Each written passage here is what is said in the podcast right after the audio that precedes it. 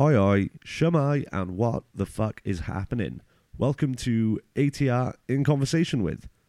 These are going to be a bit of a break from the usual episodes of the At The Time Of Recording podcast, uh, hopefully looking to do them on the in-between. Uh, as you know, the usual podcast is myself, Zach, with James, Shona, and Gemma sitting down and talking about the weirder side of the internet, the you know the most fucked up shit we can find to try uh, not only enlighten but gross each other out. What uh, these In Conversation episodes are going to be uh, is exactly that. Conversations with myself and interesting people from, uh, you know, things like music, uh, the arts, comedy, even small business owners. Basically, anyone with a story to tell that's worth hearing, I'm hopefully going to sit down and get to hear that story from them. Uh, this episode, this first uh, In Conversation With, is a two-parter. We, uh, at the top of the episode, I get to sit down and speak to Malcolm Tent, uh, American singer-songwriter, uh, record mogul. He's uh, He's been running his record label now, I believe, for about thirty-five years. Uh, and I had a great time speaking with him, um, not only about his time uh, in and around punk rock, but also the, uh, you know, more exciting and more fucked up aspect of uh, of his time as a punk rock musician.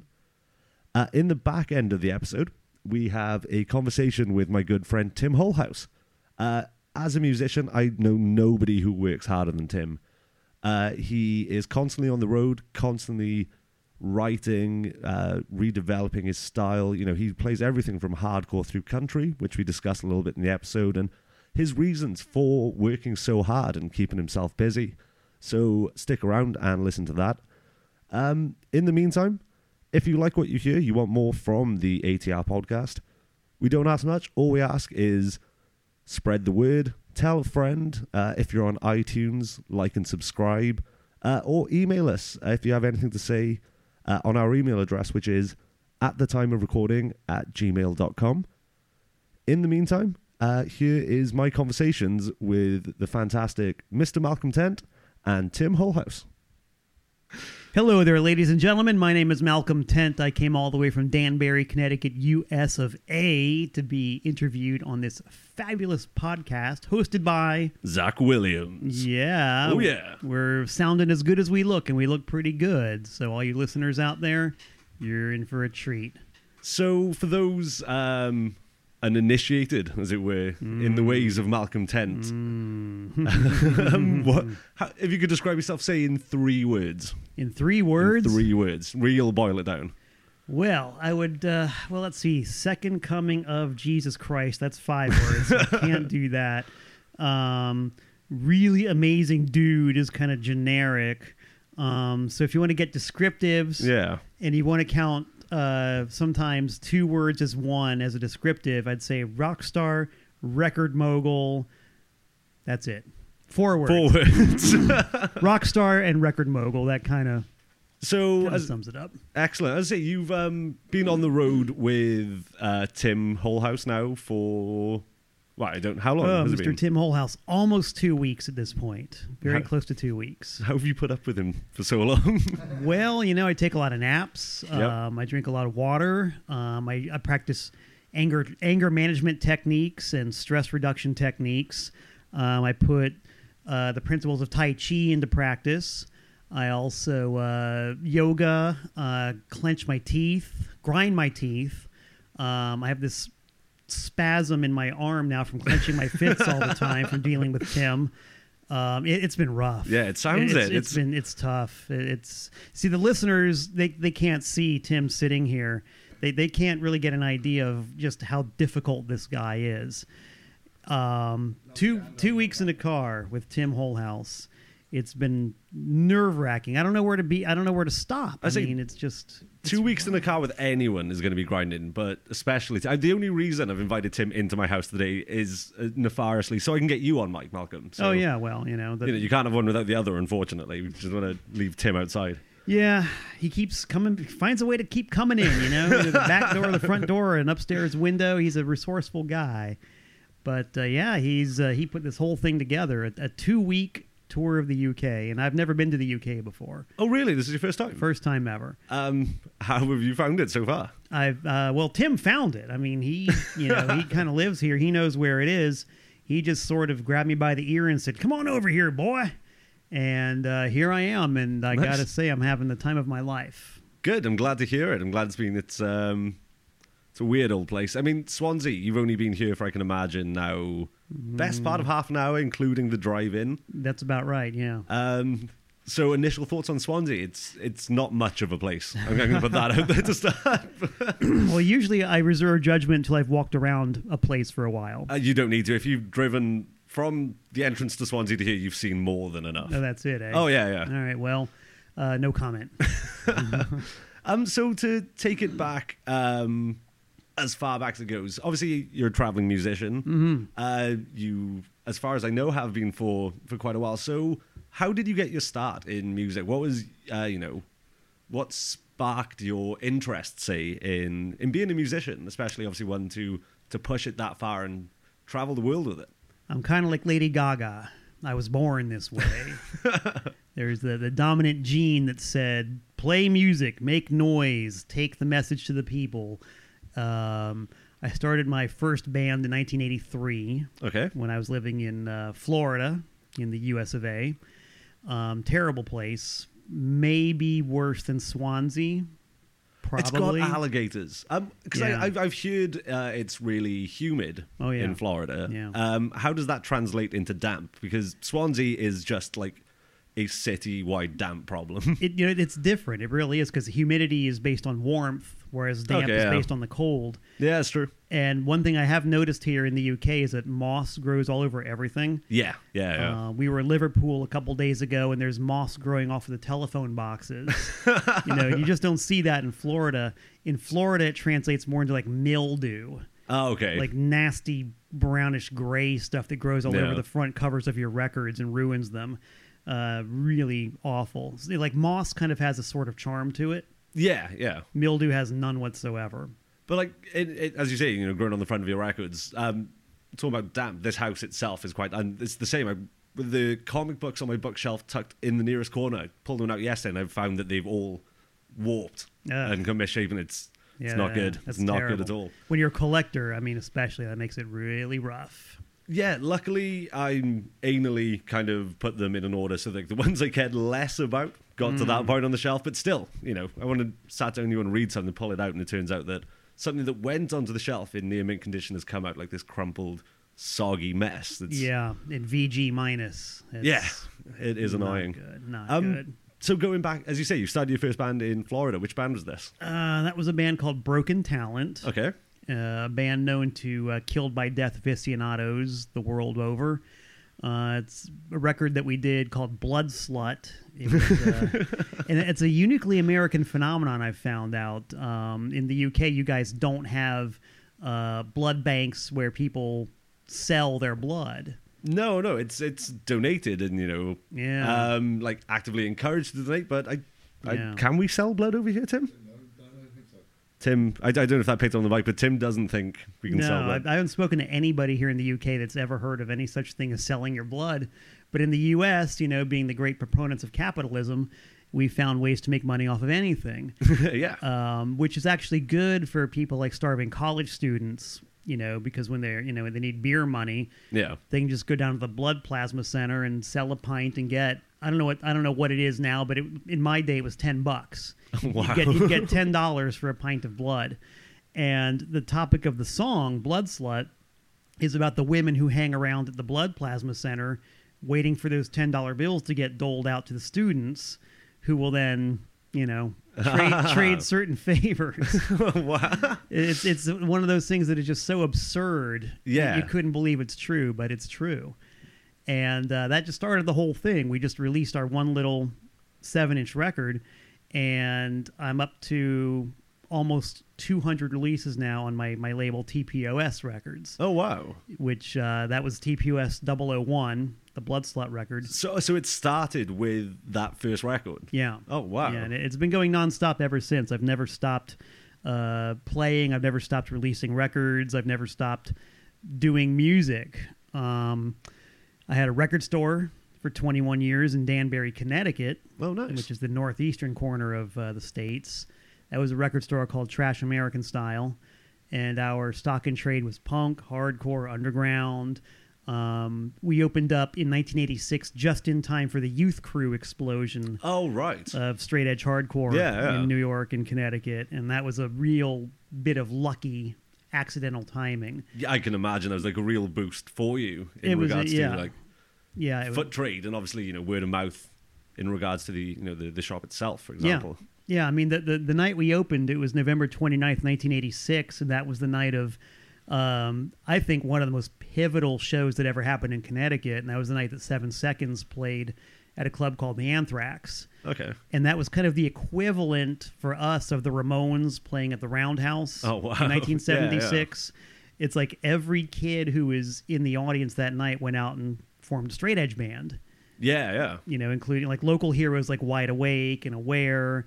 And at the same time, all the New York bands were starting to come together, like, you know, Gorilla Biscuits. Yeah, and, you yeah, know, yeah. Warzone had already been around for a while.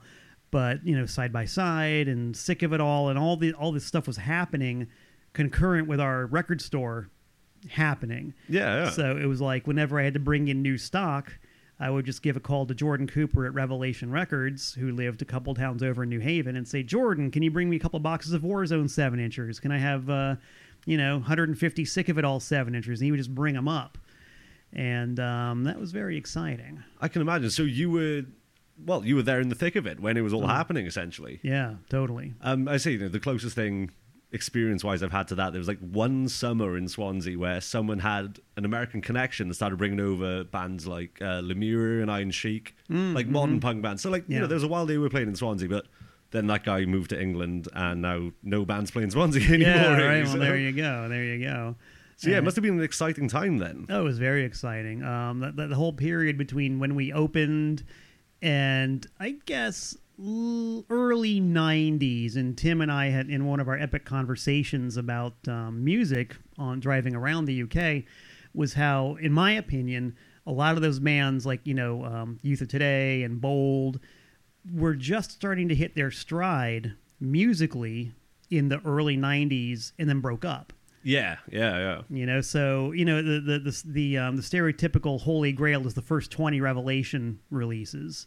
Um, I, I, I can never remember what number twenty was okay. on Revelation. Might have been the Gorilla Biscuits album. I don't remember. But, like, that whole era was, like, tremendously exciting because there was so much going on. And we had the right combination of bands, venue, and location because the Anthrax was an all an all ages venue, no bounce, no bouncers. Oh, cool! Self policing. Yeah, yeah. And every, exactly what every, you need in that kind of situation. Yeah, yeah, every band that ever meant anything to the scene played at the Anthrax. Oh wow! And so it was just it was perfect. Yeah, yeah, I can imagine. Yeah, and that was just a part of. You know, this entire thirty-three year arc yeah, yeah. of what I've been doing. Uh, I'm sorry, make that thirty-five year arc of, you know, being in music and making a living from music and art and um, creativity. Exactly. And that's, you know, what I want to talk to people about. Uh, the original idea with doing this show was talking to people much like yourself who have just grafted and made it happen. You know, it's all well and good, I feel, having an interest and a hobby. You know, mm-hmm. I... I have loads of, obviously, stuff like the, the podcast and the comedy, playing a couple of bands, do illustration. But at the end of the day, I work in a call center nine till five, Monday mm. to Friday. Mm-hmm. So, you know, I, I find it really interesting talking to people who just pushed and pushed and made it happen. And, you know, there's obviously, there's going to be the, the good times and the low times yeah. that go hand in hand with it. And, you know, that's kind of what I'm here to, to talk to you about. So in that aspect... Um, what would you say is one of your career highlights, for example, in your time in music? Well, that, that's actually very easy because it happened only last year. Oh, right. Um, my, my favorite band in the entire universe is Devo. Nice. Devo are a fantastic band. Yep, amazing. Um, I've been a fan of theirs since the very first album came out forty years ago in nineteen seventy-eight. I bought it new. Oh, wow. And I've been completely devolved ever since. And there's a Devo fan gathering that that occurs in Ohio, okay. in the home state of Ohio of Devo. And this guy, Jerry Casale, who is the bass player, graphics artist, stage designer, uh, co-writer of all the songs, co-lead singer of all the songs. Like, he basically he invented Devo. Yeah, yeah. You know, and like Mark Mothersbaugh, the lead singer, is the, the very visible front man and the one that everybody associates with Devo. But Jerry is the guy who really... He was the driving force. He makes it happen. No, no Jerry, no Devo. It's just oh, that right. simple. And Jerry's also very fan-friendly, so he comes out to these events and hangs out and does a Q and A and signs autographs and does, does the whole thing. Uh, last year, um, just to backtrack a little bit, they have a they have a Devo tribute band that plays every year. And last year I got drafted into service playing guitar. Oh, amazing. Which, which quite frankly, I didn't want to do because Devo stuff is very difficult to play. Yeah. It, yeah, it yeah. really is. It's not easy. Um, and there wasn't a whole lot of rehearsal time. And I don't consider myself to be that well, that good of a guitar player to take on a task like that. But they didn't have any, like no one else could do it. They had no one else to do it. So I was like, okay, I'm going to, I'll fumble through this thing begrudgingly, yeah. but I'll do it. And so they sent over the set list, and it's like, you know, this Devo song, that Devo song. And then um, there was a note that says on the song, Spin the Wheel, David Kendrick will join us. And David Kendrick was Devo's drummer from nineteen eighty-seven to nineteen ninety-one. Oh, cool. It's like, oh, okay, yeah, that yeah. makes things a little, little spicier. And then at the end of the set, it said, Beautiful World, Jerry and David. And I was like, oh, oh my wow. God. This has gotten very serious all of a sudden. That That's... forty percent of Devo. I was saying, it's gone from something you're like, ah, you know, I, I should do it begrudgingly to, oh shit, I need to do this and I need to do this well. I exactly. can imagine. Exactly, and, and you you hit the, the punchline right there. You got to do it well. Yeah. Because yeah. with those guys, there's no messing around. Um, so I was like, okay, yeah, I'm going to do this. I don't know if I can, but I'm going to do this. And I figured just to make it even more difficult, I would ask David Kendrick, the drummer, if he would back me up on a couple of my songs. Oh, cool. Because I do I do a fair number of Devo songs in my set, including songs from the album that he, one of the albums that he played drums on. Oh, nice. I said, well, you know what? Why not just in for a penny, in for a pound? I'll, exactly. I'll get the guy who actually helped create the tracks, back me up on my sniveling little versions of them. and... um When we got into rehearsal, I knew what it was going to be like because he sat down behind the drums and said, okay, you ready? I said, yeah. One, two, three, four. Boom. Into it. None of this. Well, are, are you ready? Do you think you got it? You're all into No, it's like when, yeah, he, yeah. when, he, when he asked, are you ready? He meant you're ready. Yeah, yeah, exactly. The preparation's done in your own time. This is playing through the songs now, not figuring out the songs. Right. Yeah, right. yeah. And luckily, I'm, I'm, a, I'm a very, I'm a firm believer in rehearsal. I don't do anything unless I've worked it out well in advance. So I had him. And the guy was just so on. Nice. So on. It was perfect. Yeah. yeah. So perfect that we only did one take of each song. And I, I, I recorded each because I record everything. I record every band I play with. I record every set I've ever played. I recorded the rehearsal. And his drums were so perfect that I was able to use them as the foundation for a track, which I'm releasing as a record, which is going to be T P O S number two hundred. Oh, wow. Yeah, my two hundredth release is going to be me. Uh, I'm calling it the Malcolm Tent Power Duo featuring David Kendrick. and, you know, enough said. So anyway, that was just the, that was the preliminary. Yeah, yeah. The main event came the night of the show when it was David Kendrick, Jerry Casale, this guy Scott Orsi, who's a really good keyboard player and is one of the organizers of the Devo fan convention, and this schlub sitting right here, you know, with a guitar on. And it was the same deal. They plugged in. They said, okay, here we go. One, two, three, four, and we were off. And just getting to play, not not even just because it was Devo's, yeah, but the fact that they were such incredible musicians, world-class musicians.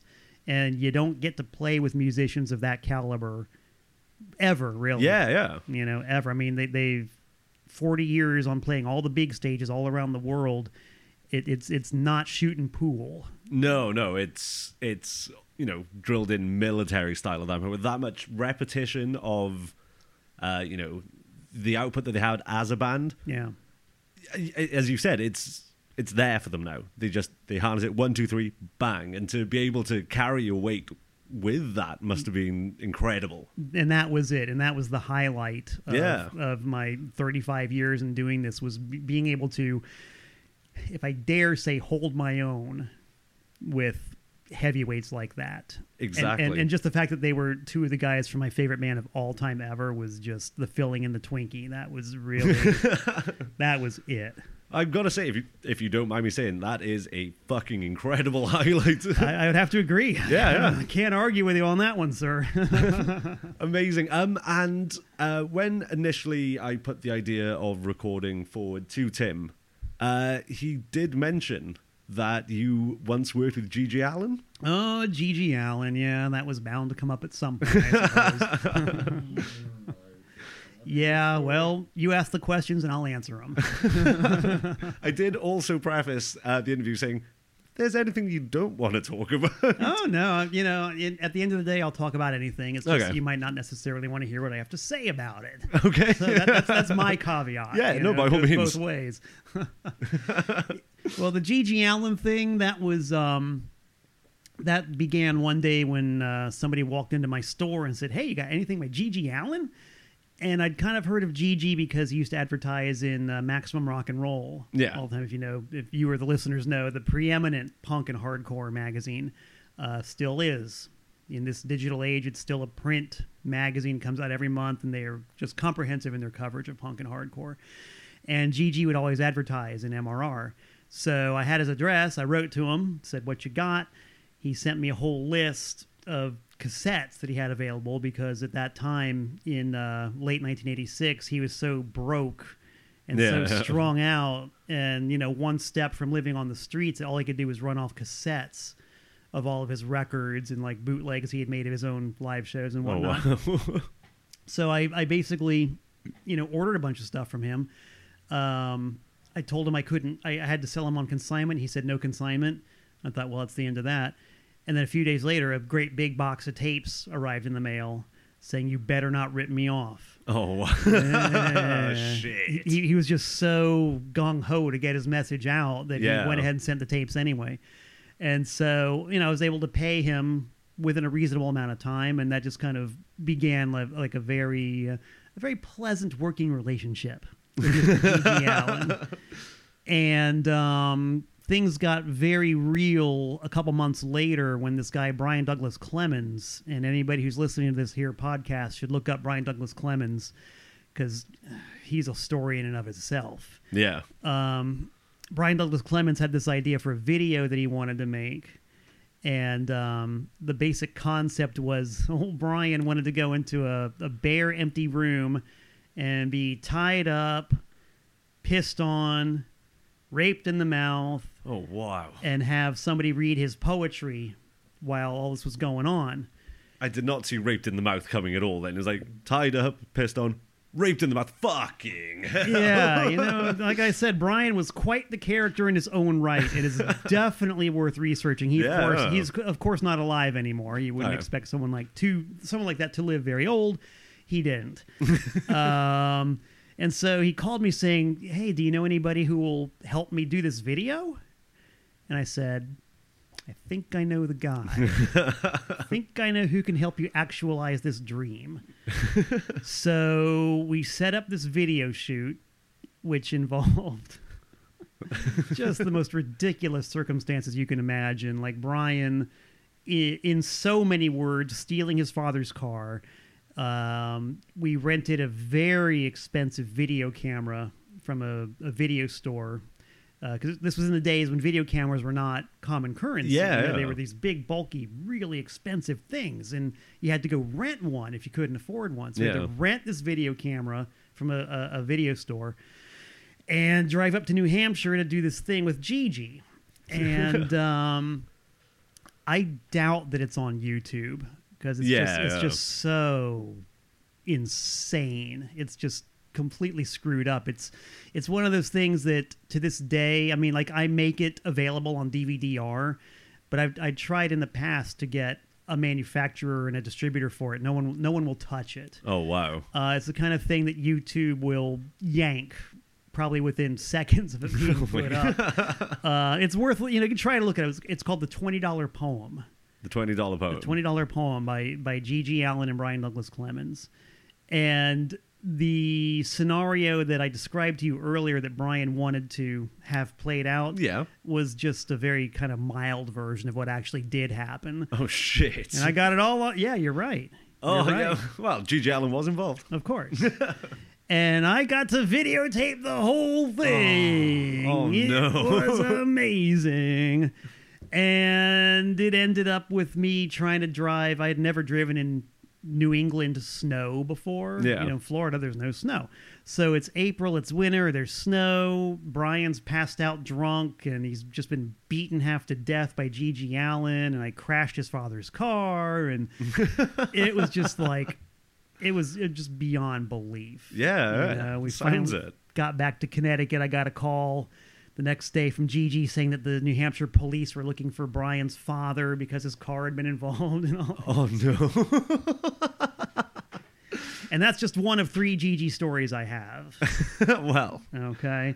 And it, uh, the upshot was that G G, you know, he, he sent me lots of tapes and stuff, said I could release them, and so yeah. I did. And I've I've always had that sort of involvement with yeah, him and yeah. his catalog ever since, you know. Oh, wow. Like, uh, yeah, I've actually got a G G Allin L P in the, at the pressing plant right now. I've got uh, an album of stuff I've been licensing from other labels, um, and what I'm trying to do is present the idea of G G Allin as an as a comprehensive artist. Okay. Um, with with liner notes to sort of tie the whole thing together. So this new album, which is going to be called Portrait of the Artist as a Public Animal.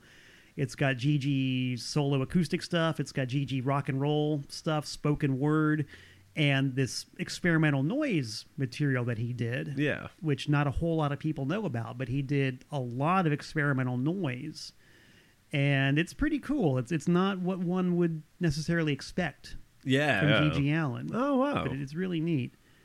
Oh, nice. There we go. So that's something you're putting out on your label? Yeah, that's going to be T P O S number one eighty-six. Oh, very cool. And um, yeah, it's at the test pressing stage right now, and I hope to have the whole thing out by maybe maybe uh, summer if all goes well. Ah, oh, fantastic. There we go. Yeah. So, as you say, um, playing in punk bands, uh, I can imagine predominantly in the early stages. Mm-hmm. Um, what brought you to uh, like solo acoustic performance? Well, it's punk rock. It is punk rock. Yeah, it's just, it's just the same thing.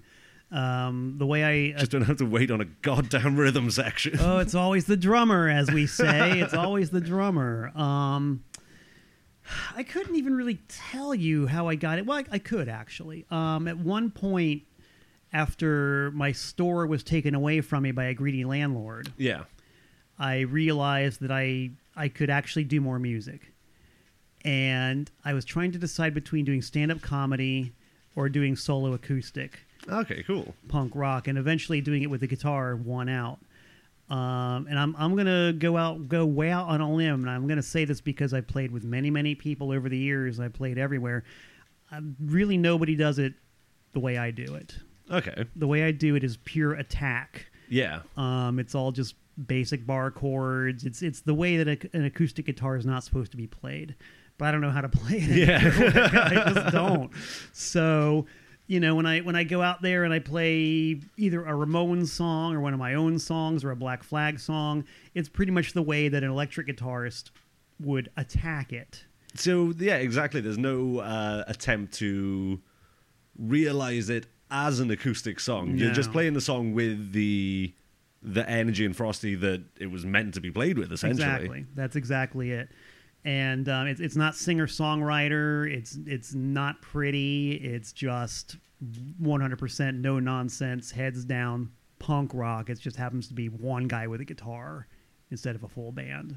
Nice. Yeah, it's cool. But it, I'm actually quite interested in what you just said about um, the uh, decision you made uh, between mm. solo acoustic performance and stand up comedy. Yeah. Because uh, I am at the moment in early stages of attempting stand up comedy. I've only oh. done a few shows myself, but. Yeah. Uh, do you have any, uh, did you get any stage time when you were starting out, or was it you just went kind of, I'll do the guitar thing instead? Yeah, I, I well, what happened was I put together a couple of routines. Yeah. And I ran them by some people and got mixed reaction at best.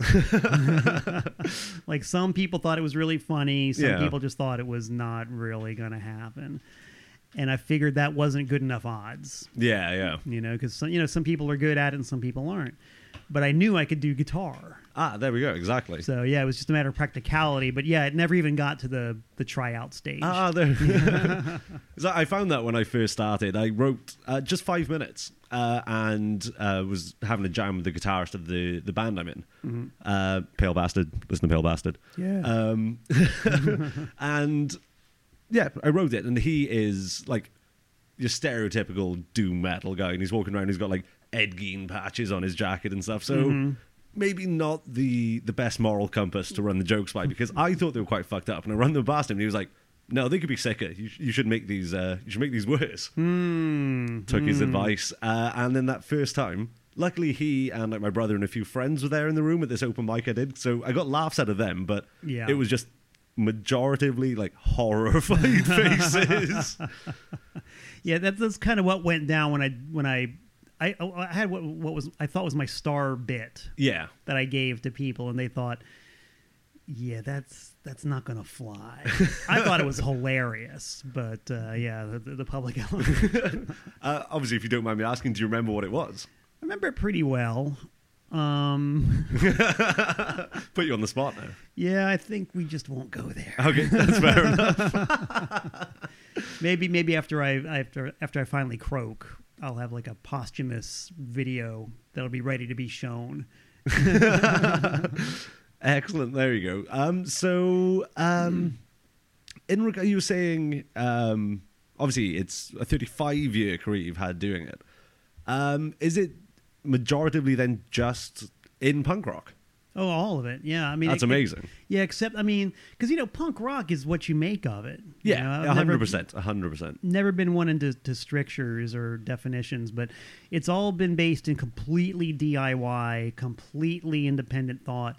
Um, the most punk rock it can be. That That's the one yeah. thing I never said, like when, um, too often you see, cause the same, um, like in, I used to play in a punk band Dividers back in the day, and that was the same again. It was all one hundred percent D I Y, everything yeah. off our own backs. And then you'd see bands like, oh yeah, we're a, we're a pop punk band, and they've got like agents and managers and pure hate. Yes, exactly. um, like this, I can't remember what they were called, uh, but it comes up every now and again on like a suggested post on Facebook of this band who they're like the new big pop punk band, but their fucking video is, you know, one of those, you see the fucking memes and it's got like the uh, the letterbox on it with like the meme writing like, Zom, you should share this with ten of your friends or something. Uh-huh. Uh-huh. It's, oh my, it it fucking, I, I can feel my blood boiling. Oh. As soon as I just, even if I scroll past it, don't give it the time of day, it will just piss me off the next hour. Yeah, that's that's exactly what this thing is not supposed to be about, in my yeah. opinion. I'm just stating opinions here, folks, but you know, it was uh, it, it's like we can get it we could get into ages and ages of talk about how punk rock took a left turn somewhere or got corrupted somewhere or yeah. got co-opted somewhere. It's like anything good that comes from the underground, and I've always maintained that everything good comes from the underground. Nothing good has ever come from up top. No, no. Ever. Nothing has trickled down to the masses that's been good. It's all been grown by the people. Um, it's all come about organically, and it's all been the, the, the product of somebody's original idea. It's the you same know? with um, like the roots of um, like say punk rock and hip hop, and now grime. Are you aware of grime? Like the, oh, yeah. the U K based hip hop, sure. And it all starts off as the the venting process for like disenfranchised youth, essentially. Right. But it grows and it grows and it grows. And then, as you say, the people up top start to take notice that, they, oh, this is the thing now. Yeah. And then it gets cherry-picked. And, and all of a sudden, you've just got this homogenized, bastardized version, fucking fifty cent in the club kind of. yeah, yeah. But, you know, it's inevitable. That's just the way it is. And and the good thing is that they've, they will never be able to kill the real thing. Yeah. They, they, the real thing's never going to go away. It's It's always there. It's always going to be there. Might be harder to find sometimes, but it ain't going away. And um, that's why I love doing it on this level.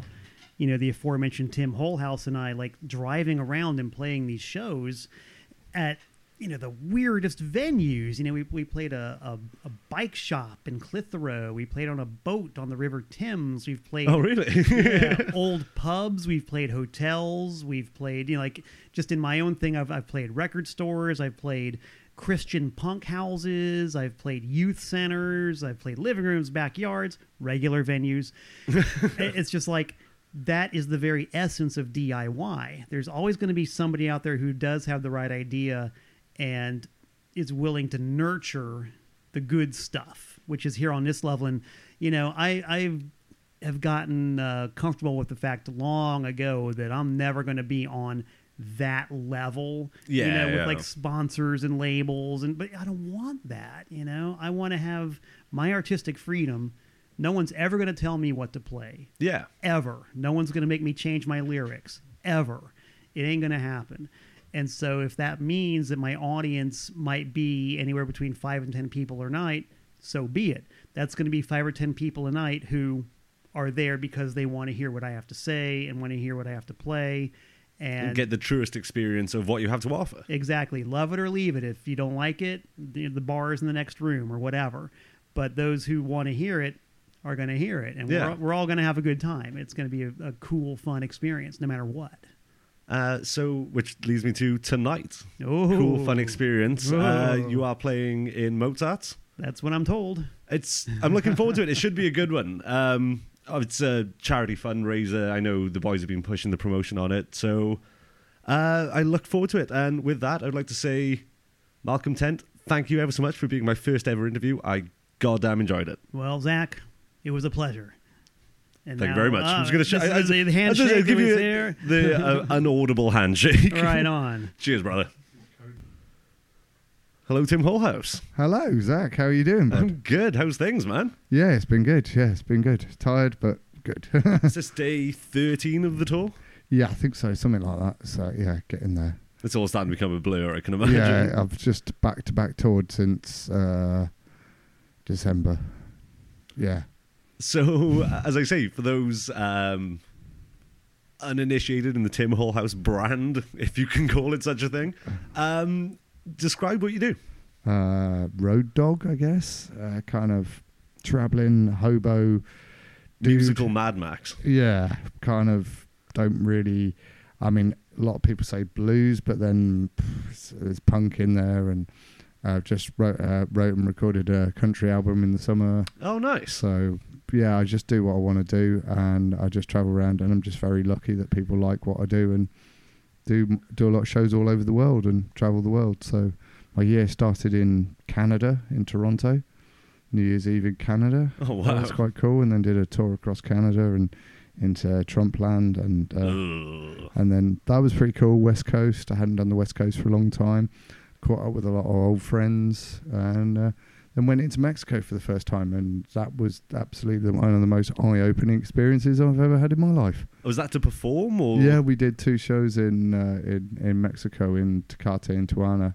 Oh wow! Uh, it's like Mad Max down there. uh, bonnets are not essential on cars, apparently. Oh really? You can actually drive a car with. If, well, I guess it doesn't rain down there. It's like thirty degrees when we were there. Fucking in February. Hell. So it was like, yeah, it was like cars without bonnets and uh, the driving situation. Crossroads is, is just a game of chicken. And we were definitely very chicken. Yeah. yeah. We were like stopping and going, no, yeah, you go first. Just sit in the middle of traffic and let it happen around you till it's yeah, quiet yeah. enough just to continue. Exactly. I wasn't driving, thankfully, because I, I would have been a bit more nervous. My friend had been there before, so he, uh, he was driving. But yeah, it's definitely a, an experience. Um, so, yeah, as you say, you are a, a road dog, you're a traveling man, you, you peddle your wares across across this flat earth. Yeah. Just, to, But I'm not a flat earther, just just, just in case. I, I realize I said well, that. We were just in the fens, it was pretty flat there. um, but, yeah, you travel around a lot, um, touring. You do spoken word as well.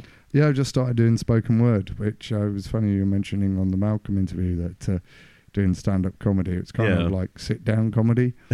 I um, I sit there with a microphone pretty much like I'm sat now and just tell stories about touring around, and they're usually pretty funny. because uh, mad shit happens on the road. Yeah, there's yeah. nothing funnier than the truth, is there? You know, it's like, it's like yeah. So I, I, I did that, and uh, I thought, you know, because I'm writing a book called "Make the Bad Man Stop." Okay. And the record label want me to do a spoken word C D with it. So yeah. yeah. Um, and uh, they were like, "Oh yeah, yeah, do a spoken word C D." So I was like, "Right, I might try and do this on uh, on the road." So I did like uh, just over a week. Uh, spoken word shows, and I think uh, I thought, oh, you know, well, I'll start stop the book when the spoken word tour starts. Yeah, that threw up a, a new one. A girl, a poet girl just before me got completely naked before she performed. Oh wow! Yeah, it was uh, that was uh, interesting. Having to go on, and you can, and and the funny thing was when she got dressed back after she'd played, she was at the side of the stage. I could see her. She put her top on, but she didn't put her bottom half on for a long time. I'm like, oh yeah, well. There it is, yeah, yeah, and see it again. Yeah, she's a lovely girl, but and I understood why she did it. She was trying to desexualize the female form. Yeah, yeah. And I understand all that, but it, it is at the end of the day, there is a naked girl stood there on stage. Yeah, it's going to blindside you. And you've got to follow that. How do you follow that? I just sat there and just went, right, I'm keeping my clothes on. I don't even wear shorts. Uh, so, you know, I'm not, that, that's, that's that's the one thing I'm not Lemmy on. I don't wear the little shorts like Lemmy used to. I can't, I can't, don't, nobody needs to see my legs. I've really got into the, the little shorts when performing recently. Ah. I found a little pair of Nike, like football shorts I didn't know I owned. I hate football. Put them on for band practice. Game changer. It was amazing. I, I don't think I could do that. I've got eczema on my legs. I was nobody needs to see my scaly legs. I'm like a lizard. um. So, um, when you, if you don't mind, take us back to the origins. Where did Tim Holehouse first appear? Uh, well, my first sort of appearance, I guess, was uh, I was born in Dorchester. And I came out with my mum and went, hi. Uh, Tim born- Holehouse, issue one. Issue one. I was born like a month and a half early. I was supposed to be born on Christmas Day, and my birthday's ninth of November. Oh, really? I was obviously very fucking curious what was going on. Uh, I was told, the doctors told my parents that I was going to be dead uh, by the morning, give me a name. And so my name, Timothy, is Timothy Charles Holehouse. Is my full name. I don't like telling people my middle name, but I will do. Um, and that is because Language Timothy, or I think it was called Sorry, Ronnie Corbett was on the T V. Okay. And then it was followed up by some news about Prince Charles, and my dad just went, right, that'll do. He's going to be gone by the morning, sort of thing. And then oh it was like... Oh my God, that's heartbreaking. And then, and then uh, my parents were very upset and stuff, and they gave me a name. And the doctor went in first thing in the morning um, to, uh, see, you know, pronounce me dead, and I pissed in his face. So I was punk rock from the start. Fucking A. Nice. And uh, so I survived, obviously. I'm still alive. Um, maybe that sort of knowing that has given me a, a sort of lust for life that probably, you know, some people don't have. I just like kind of like, fuck it, let's do this. Was that information that was provided to you at an early age? Or did yeah, yeah, very early age. So I was sort of very, sort of, you know, you're lucky to be here sort of thing. And comes up in arguments. Yeah. And that. So, but yeah, musically, I guess I kind of started a punk band when I was fourteen. I uh, had two strings on a bass. Nice. Uh, took the G and the D off because they were confusing me. And uh, we were called the Annabelle Club, which was... Uh, basically, Annabelle was this girl that our guitarist Steve fancied, and he thought if he named the band after her, she would fall for him. It did kind of the opposite effect. She hated us. Oh, no. And uh, yeah, he never got that date. I That's... got a little kiss off her, though. So oh. She, so he didn't like that. Um, I say, is that information you want to be posting on the internet? Oh, St- Stevie Bull is now uh, is now long since out of the music scene. He uh, he quit music to concentrate on his career to become a famous cocktail waiter. Oh, there we go. He's currently managing a Wetherspoons in Plymouth, so nice. I think he's achieved his goal there. Yeah, yeah. I yeah. Can, you can imagine with the employee discount in a Wetherspoons, they probably pay you to eat there. Exactly. uh, yeah. So, uh, but yeah, no, we, we, we were terrible, um, but we had uh, we had a good heart, and I really enjoyed it. And uh, I just over the years did I was in a probably like the, the the bands that have come through that have been like the biggest. I guess Shimá was like this uh, seven piece Godspeed You Black Emperor wannabe, ridiculous. Nearly got signed, put out a record. John Peel and Steve Lamack played it. Oh wow! We were quite loved in Exeter, and Um, we played with Snow Patrol once, and more people watched us than Snow Patrol. Oh, really? Yeah. Um, there's still people down there next to going, no, I remember uh, Snow Patrol at the Cavern. I was like, no, I know all thirty people who were still in the audience. We had about sixty watching us. So we were locally quite popular. It didn't quite work out, kind of blew it. So was um, Exeter your stomping grounds coming up? Exeter was where I went down to university, did a music degree. Yeah. Um, so I'm actually, technically, I have a qualification in music, which is strange. Ooh. I don't play anything to a grade, or actually most of the time know what I'm playing. So yeah, yeah. I was kind of like, just, you're going to put me on this degree. I've just been a blagger over just, the years. Just pure music, or like music um, tech or music yeah, it was, industry? Yeah, it was music, pure music, but I did a lot more studio stuff just because yeah, yeah. they were like, well, you can't do composi- many composition modules because you can't read or write music. Yeah, yeah. It would have just been a scroll of dots on a page, and I would have just gone, yeah, I don't know what, if that's a thing. I had no, no idea of the rules. But yeah, it was, it was, it, that was good. And then um, when I moved up to London, I joined a hardcore band called Seen the Darkness, who were like in the Enemy and stuff. And again, John Peel played that. Um, and it was sort of screamo hardcore and that. And again, another case of like, oh, it was sort of so nearly there. Yeah, yeah. It was like um, around the time Million Dead got signed. They were, oh, like, all right. They were our opening act. Oh, bloody hell. So they were like our opening band, and then sort of we shunned all these, after a bit of Enemy press and stuff, we shunned a lot of the major labels and decided we were doing it all ourselves.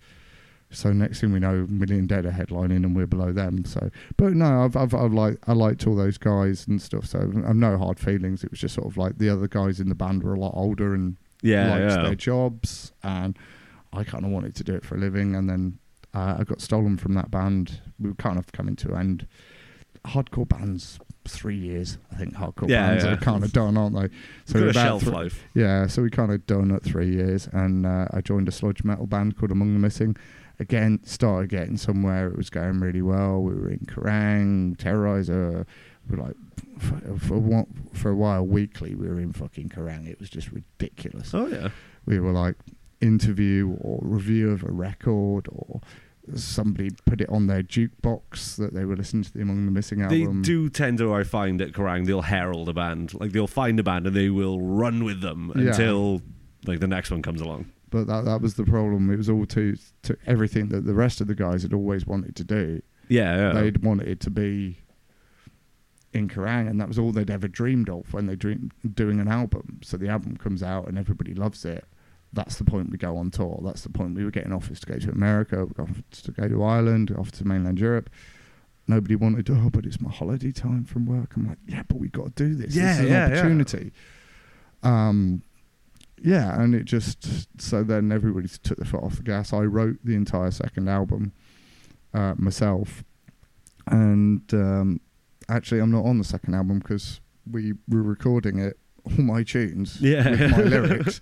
I left the lyrics book in there. I just, everybody was arguing, and I just went out for it because vocals were always the last thing to put on. I was yeah. just the vocalist. Um, I've always been like the front man since the first band. I've always just, and Shimá, when I was on bass, by Shimá, I had she got quite good on bass, but I kind of always got pushed to the front because I was cocky. Yeah, and, yeah, and, yeah, and so, um, but being the front man, you just you record the vocals last, and everybody was arguing. And I went out to buy a packet of cigarettes, and I was kind of bored to tears. And I was just like, saw the saw the tube station, just carried on walking. So actually, the last album, even though I wrote all the songs, I don't actually appear on it. So that stereotype you see in sitcoms of the dad who goes out for cigarettes and doesn't come back, was that I, based on I you? Was that, yeah, I was that guy. I was, it was like, uh, I actually had a conversation with the original drummer from Placebo. Oh, yeah. Um, and uh, he was in a band called Lomax with a guy called Paul Epsworth and my friend John. Uh, Paul Epsworth's now, like, very famous. He wrote half the Adele album and stuff. Oh, wow. Like. But we were, he was the original drummer in Placebo, and we were ch- the, the, one of the guys in the band, and I can't remember his name now, but he was chatting to me about that. He did the same with Placebo. They recorded the first album. He just finished his drums. Brian was doing his nutting, and he went out for smokes and just didn't come back. Fucking hell. That's incredible. Like, I was like, mate, I did that. yeah, it's, it's, happens it's, more often than not then. Yeah, yeah. I think I think it's a thing. You just kind of, and then you get the phone call the next day like, where the fuck did you go? I'm done. Yeah, Sorry. No, I, I just can't. I can't do it. And I'd started doing solo stuff around that time, and by the by the end of that band, because nobody wanted to do any gigs, um, our island tour with Drainland, who are a fantastic band on Southern Lord, uh, we got offered to tour with them, and they didn't want to do it, so I said, fuck it, I'll do it solo, and went out. So I, very early on, yeah, with yeah. solo stuff, I was opening for very loud bands. Yeah. So it's... It, it it really cuts your chops because you're playing a metal gig. It's not like you're playing a oh, singer, shit, sing, yeah. singer-songwriter night or anything. And and that's probably where a lot of my style came from, was uh, realising that I had to be heard over the top of loud punk bands or loud hardcore bands or loud metal. Well, I remember a couple of years back, because I haven't done any acoustic stuff myself in fucking ages, but I got offered a gig and didn't know much about it. It was la- on the day, oh shit, we need an opening act. I was like, all right, I'll grab my acoustic, I'll be down. Just did like... four or five like Kimya Dawson covers, you know, there was like twenty yeah, yeah, yeah. same kind of songs, hardcore bands straight after me, and I was just like, oh for fuck, no wonder everyone sat there looking so fucking bored during my yeah. set. Like, I covered one Defeater song though, because they had some like acoustic songs at the end of their album, so they loved that. And I was like, oh right, yeah, it's at least buy a hardcore band if not a hardcore song. Yeah, well I think I think one of my favourites for uh, the ridiculous, actually uh, there's two, uh, one of which was in Swansea. I'll tell the sec- I'll tell that one second. The okay. first one was uh, uh, opening for Knuckle Dust and Nine Bar. Okay. um, two tough guy hardcore bands. Yeah, but yeah. Pierre from uh, Knuckle Dust is a good friend of mine, and Matty from Nine Bar. They put me on in the Trin- Trinity and Harrow on the Hill, and got like Prowler and all these like bands playing, and all the kids are doing their wind farming, and I'm like, I've got to go on after all this. This is ridiculous. Oh, shit. I'm like a dude with an acoustic guitar playing blues. Yeah. yeah. Kind of blues punk, but blues. Um, and uh, Pierre just gets up and he's like, right, this is my mate Tim. You're all going to sit down. You're all going to listen to him. We've asked him here especially. You're going to, you're going to, you're going to listen. And they all sat down like on troop. It's like he was the scout leader. Oh, my God. They all sat down and all watched me. And I was like, and they seemed really into it. But I actually quite quite got into it. And it was like kids coming up to me like going, I only like hardcore and hip hop, but I love what you do. Oh, wow. And I was trying to explain like how blues was like very similar to hip hop. It's a similar yeah, tempo, yeah. it's a similar beat, and it's from the same place, pissed off black dudes. Yeah, yeah. And uh, oppressed oppression. It's from oppression. And they were like, oh, that's really cool. And like, actually felt like I connected and talked. That's awesome. It was yeah, really yeah. sort of opened some eyes. And it was like, it's kind of nice doing those shows. The other one was opening for a Swansea band called, I think they're Swansea, maybe they're Cardiff, but thirty-three. Yes, thirty-three, Swansea based. Well, used yeah. to be, they're not going anywhere. They were fucking incredible. I and hilarious it. As well. Yeah. Right? Well, it was their first ever show, and I can't remember who was headlining, but I was on tour. Um, I was on tour, so uh, Sons of Thunder, I think, had set up the show. Funnily enough, my brother now plays in Sons of Thunder. Oh, right. Yeah, yeah. Fantastic he's, he's band, by the way. He's the second guitarist now. Oh, right. Fantastic. Yeah, because it was Adam, wasn't it? He looked yeah, like yeah. Uncle Fester. Yeah. Before. Um, and, uh, yeah, so uh, he was, uh, they were, they, they, I, I don't know, I think it was something to do with Sons of Thunder anyway, but somebody was headlining and thirty-three were opening. Yeah. And I was in the middle. And uh, thirty-three had played their first show, local band, local hardcore band, and everybody's like kind of going crazy for them. And I'm like, fuck, I've got an acoustic guitar, I've got to play after this. This has been hilarious, but I've got to play. I sat down and everybody's chattering away, and everybody's like, ah, and like the band obviously, like, you know, ecstatic off their first gig. But I know the band Black Eyed Riot from back in my Among the Missing days. Yeah. And all six of them had come along to watch me. And uh, they all stood up at the front and just went, down.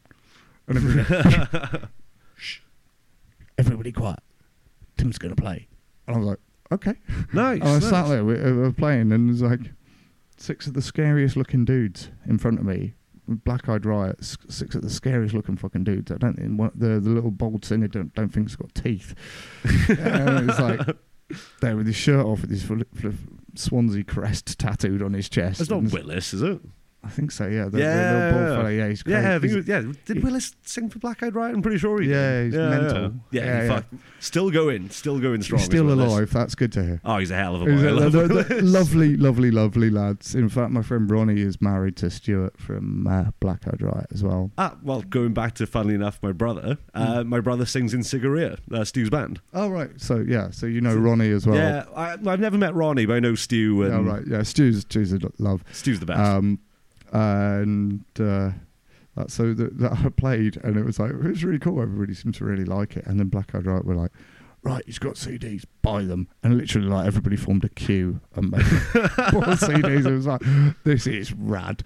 Oh, I wish you guys could come to every gig. Fucking A. Yeah, just have like tour bouncers. And it was like, yeah, I've, I've, I think it was Roddy from Black Eyed Riot has told me that he, uh, my first album is uh, is is one of his favourite albums to make love to his missus with. I was like, I'm never going to be able to play those songs without thinking about your spotty ass going up and down.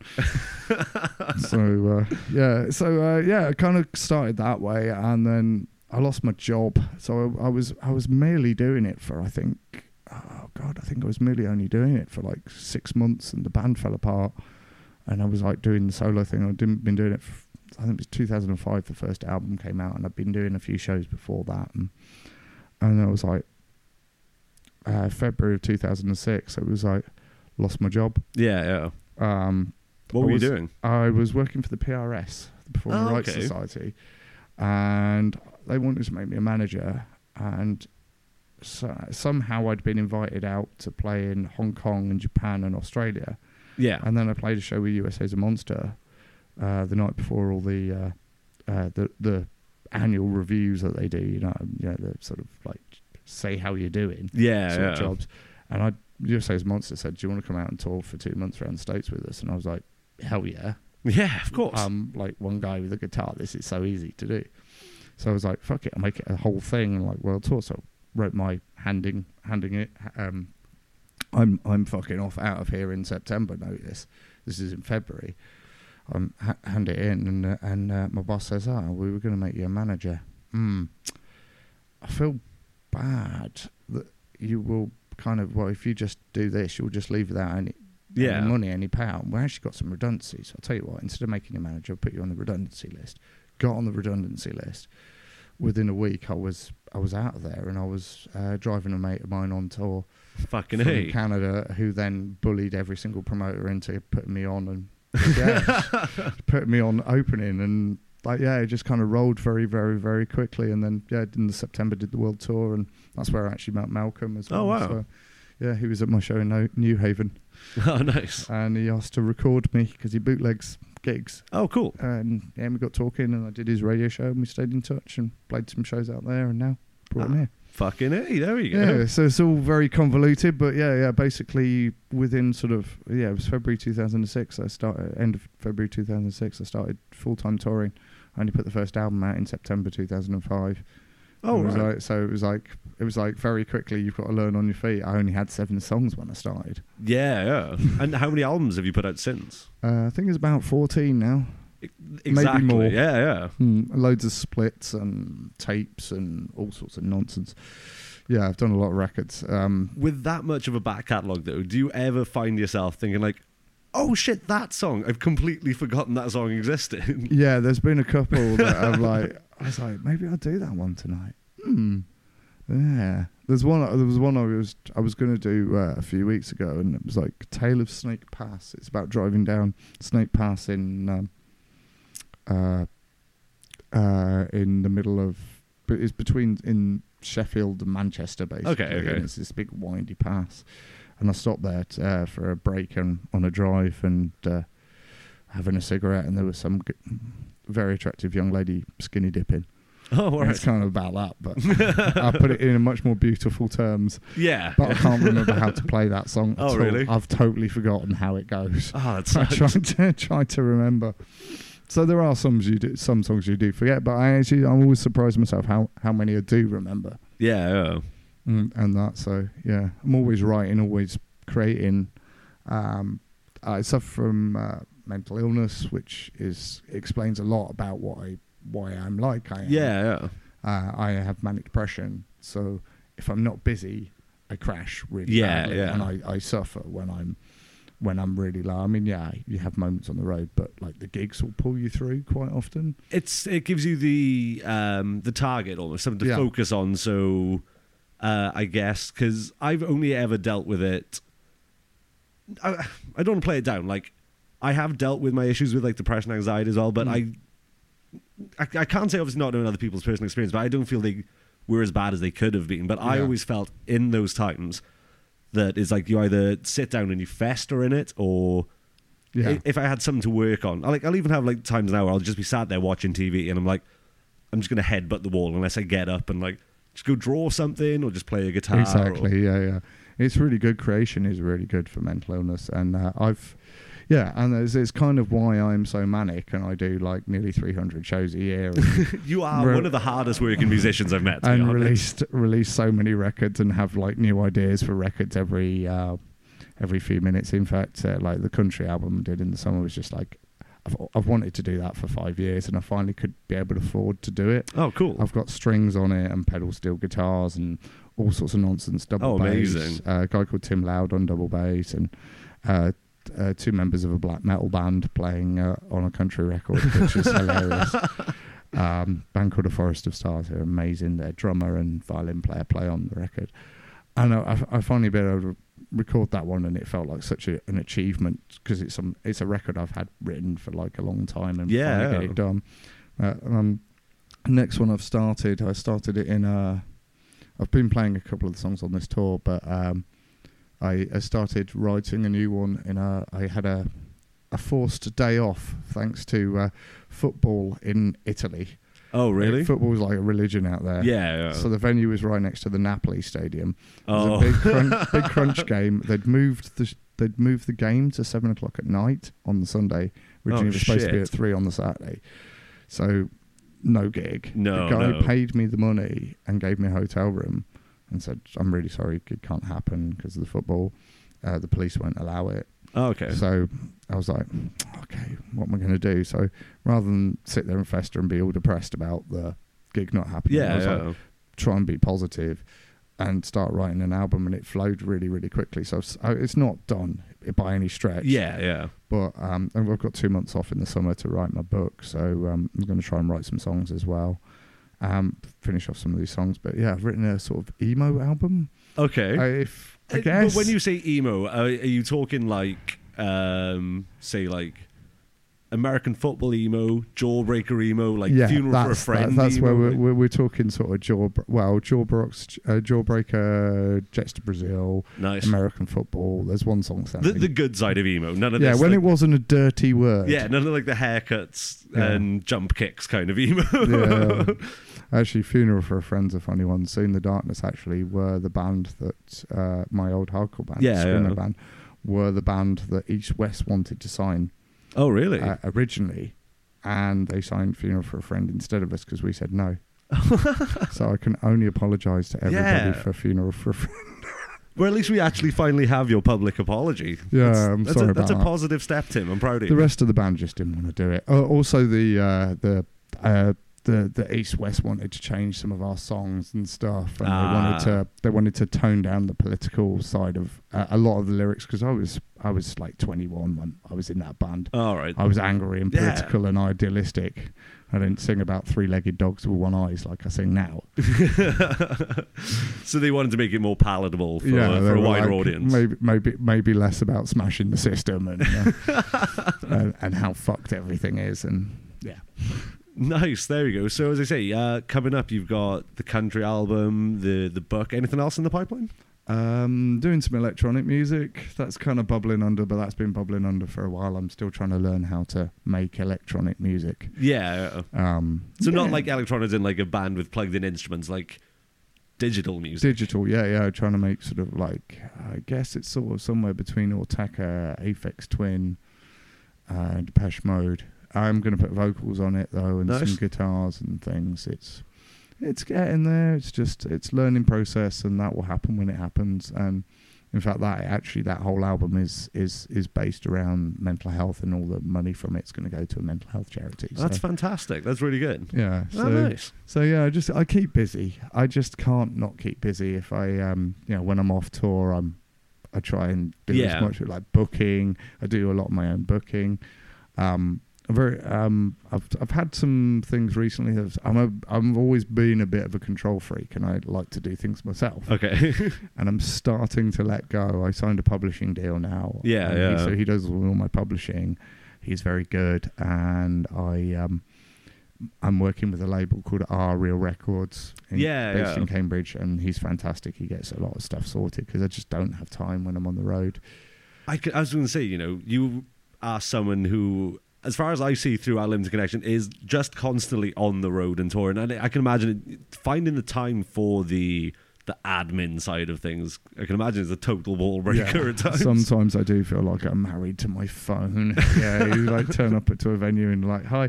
I don't like going straight in and go, that seems to be a banned thing recently. Is like, where's the plug? In, where's the Wi-Fi? Yeah, yeah, yeah. Where's the Wi-Fi? Yeah, yeah. It's like, I, I do go in and like socialize, but sometimes I'm like, oh yeah, can I get some Wi-Fi? Do you have it? So I can just kind of keep on top of things. It's like plugging a sinking ship. But more and more, I am starting to work with a few bookers now as well. Like in Italy, I have a, a booker there, and it's been an amazing experience because he just I just give him my dates, and then he tells me where I'm going. Oh, nice! And the gigs are fantastic, and um, yeah, I've had some very attractive young ladies offer me nights with them that I've not mm. taken up because. Uh, A very loyal dude, and I've been with my girlfriend for fifteen years. So, oh wow, yeah, she's she's she's the, she's the uh, she's the one in it all that uh, you know keeps this all sort of keeps me sane. The center point. Yeah, I go back to her, and if I'm yeah, you know, if I'm off for a couple of days, at least I know. Yeah, catch up with her and stuff. And oh, fantastic. In fact, actually, I, I, I, I, even when I make boo boos, like I'm um, coming to play the festival that Ty's putting on. Yeah, the um, um was it. All day at the bay. Yeah, yeah, yeah. I've got to, I've got to run at some point because I've got to get back. Because the next day I'm taking her to Belgium to see Nine Inch Nails, her favorite band. Oh shit! I boo-booed and double booked myself, but we were like, I was like, honey, do you think this can work if we go out on the Sunday morning?